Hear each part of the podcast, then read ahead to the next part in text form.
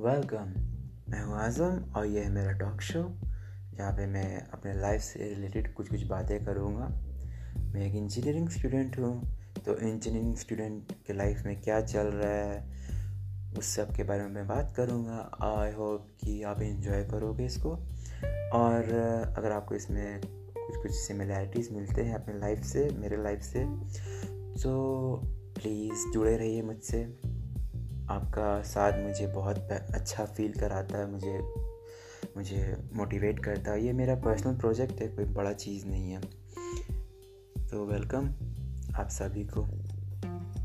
मेरा talk show में I hope आप इन्जॉय करो।